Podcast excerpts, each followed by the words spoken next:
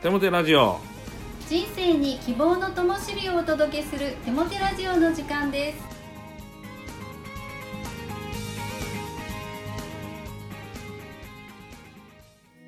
皆さんお元気ですね？パーソナリティのテモテ牧師こと新谷一茂と。アシスタントのかなちゃんこと山本かな子です。テモテ先生今年の夏はちょっぴり寂しい夏ですねそうなんです、え高砂市民プールが今年で、え閉鎖になるというふうに聞いています、え高砂市民プールは本当に僕の60年間の人生を支えてくれたプールだと言ってもいいと思うんですね。夏になると必ずプールに行っていました、まあ、小学校の時はそうですしまた、えー子供が生まれるとですね、えープール毎年プールに連れて行っていました。えーひと夏のちょっと思い出なんですけども子供たちにですね今年の夏どこに行きたい行きたいとこ連れて行ったのでと言うとですね子供たちは声を揃えて市民プールって言うんですね。えそんな安いとこでえんの？もっと高いとこでもええねんで何でもいいやと言うと市民プールと言うんですね。そうかいうことでその夏は市民プールどう毎週行きましたかね。そんな思い出の深い市民プールですしこの市民プールのお揚げパンと牛乳を食べるのが本当に楽しみでした。え今年で閉まるということで本当に寂しいです。高砂協会でも CS などでよくお世話になっていたので名残惜しいです。本当そうですね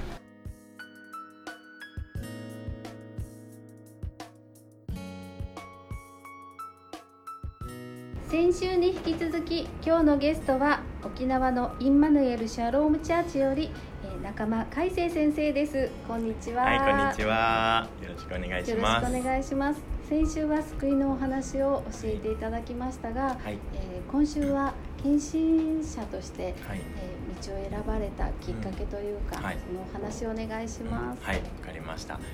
僕はですね、えっと二十歳からずっと社会人として働いてたんですが、ずっと介護の仕事をしてたんですね。で、えー、30歳になるタイミングであの独立したいっていう思いがあったので、えーこう今今30なんですけどもそれを機に独立しようっていうふうに準備していこうっていうふうに決めたんですだけど少しやっぱこの仕事に対するちょっと熱っていうのがちょっと冷めちゃってなんかこの状態であの起業するのって正直どうなんだろうなっていうふうに思ってたんですね。でそれと同時にもっと聖書の言葉を知りたい。神様ってあのどういう方なんだろうっていうのをもっと知りたいなっていう思いが与えられたんですね。でその時にあの妻のあの卒業した KBI に行くっていうことが頭によぎったんですがただ僕その時あの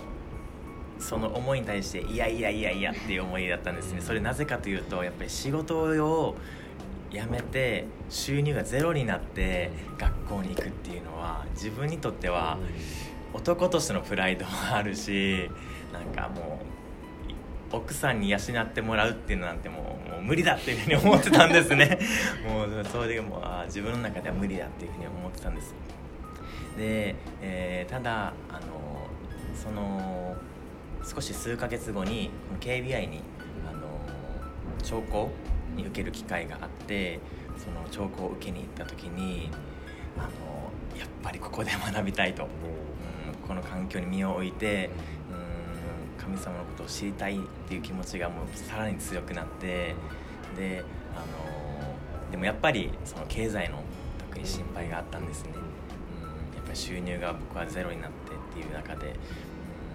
その時に神様にサインが欲しいですっていうふうに自分でも大丈夫だっていうサインが欲しいって祈った時に、まあ、妻を通してあの出会ったご夫妻がいたんですけどもその旦那さんの方からあの僕が KBI に行くって決めた時に海星君と同じようにあの経済の心配があったんだって。でその時にあの神様に祈った時にあのその献金をいただいたと、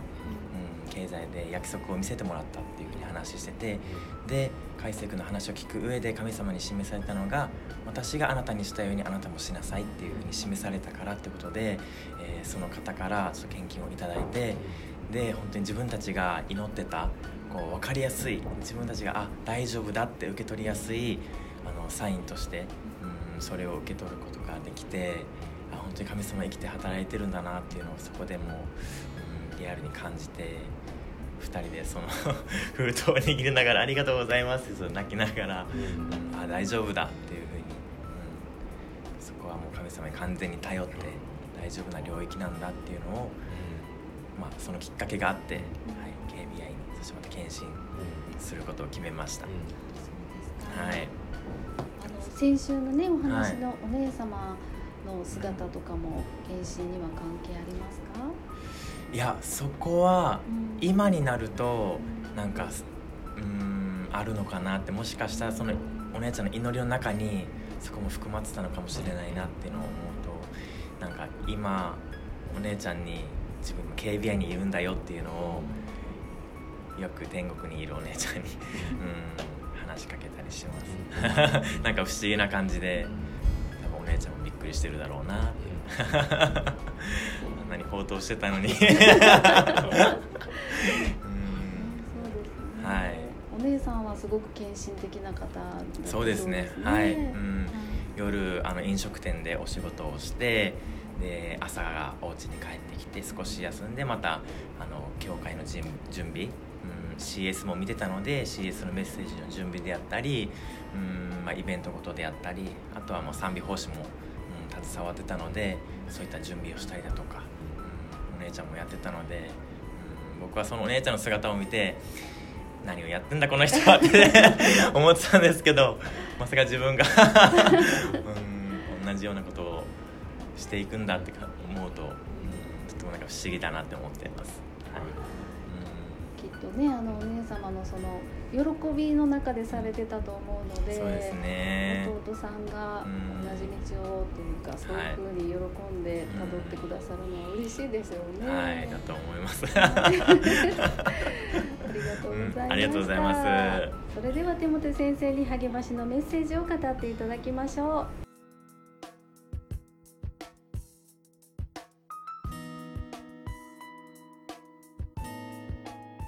仲間海星先生神様が経済的な支援をお与えくださって、えー、聖書の学びができるように道を開いてくださったことを心から嬉しく思います。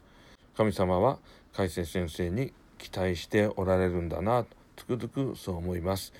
学びが祝福され神様に豊かに用いられる器となりますように心から応援しています。さて励ましのメッセージに入っていきますが今日のテーマは「信頼して寄り添ってくださるお方」というテーマです。キリストの例え話の中に毒麦の例えっていうのがあります。農夫が畑に良い麦の種をまきました。ところがいつの間にか何者かによって毒麦の種がまかれてしまっていたっていうんですねやがて芽を出して育ってくると良い麦と共に毒麦も一緒に育ってきたっていうんです慌てて農夫が主人に言いましたまいたのは良い麦の種ではなかったですかですのに毒麦も一緒に生えてきました今すぐ畑に行って毒麦を抜いてしまいましょうか。すると主人はこう言ったんです。いや、待て。まだ十分育っていないから、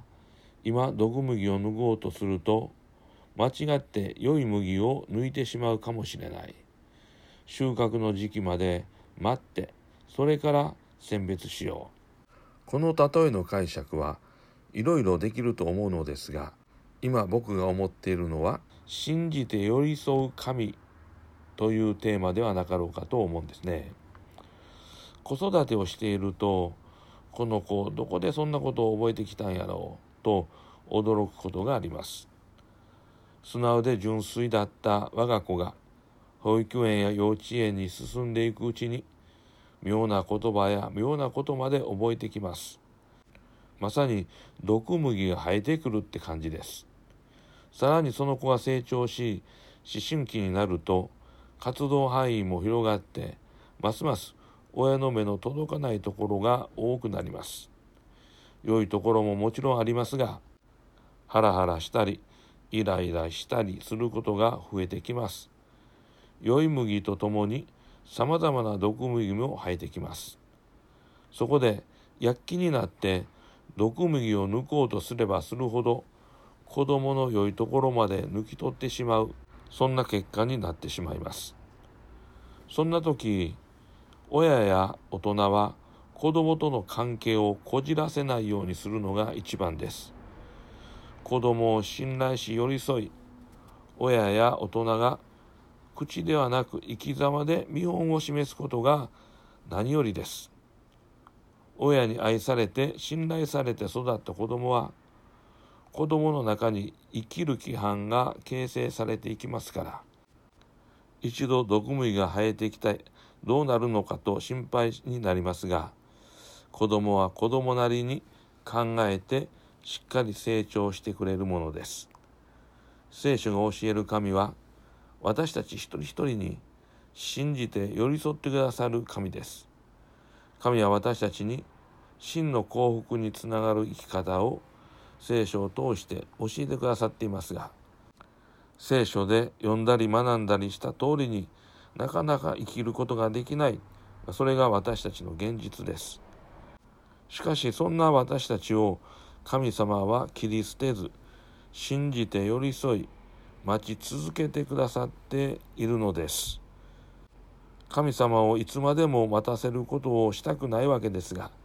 しかしなかなか思うようにいかない私たち。でも神様は忍耐を持って寄り添い待っていてくださる。そして私たちが少しずつ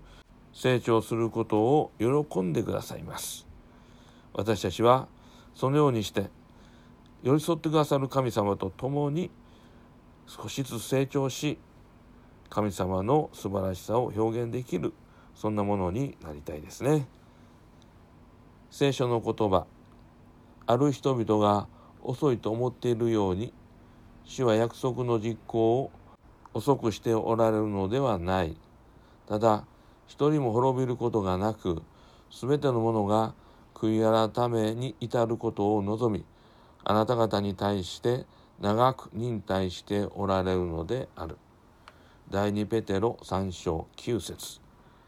お祈りします。神よどんな時でもどんな場合でもあなたは私を信頼し寄り添ってくださいます。感謝します。寄り添ってくださっているあなたといつも仲良くできるようにどうぞ導いてください。主イエスキリストの皆によって祈ります。アーメン。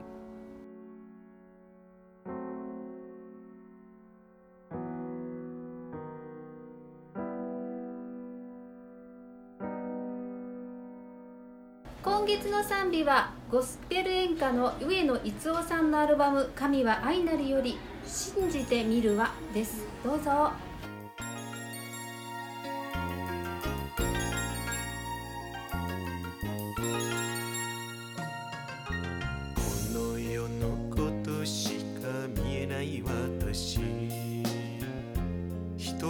騙して生きるもつらい。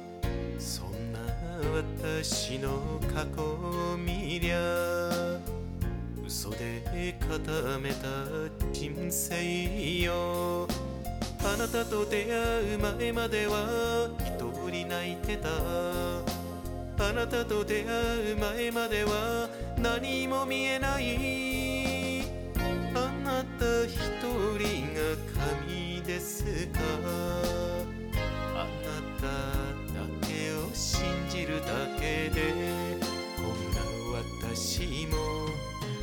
な私も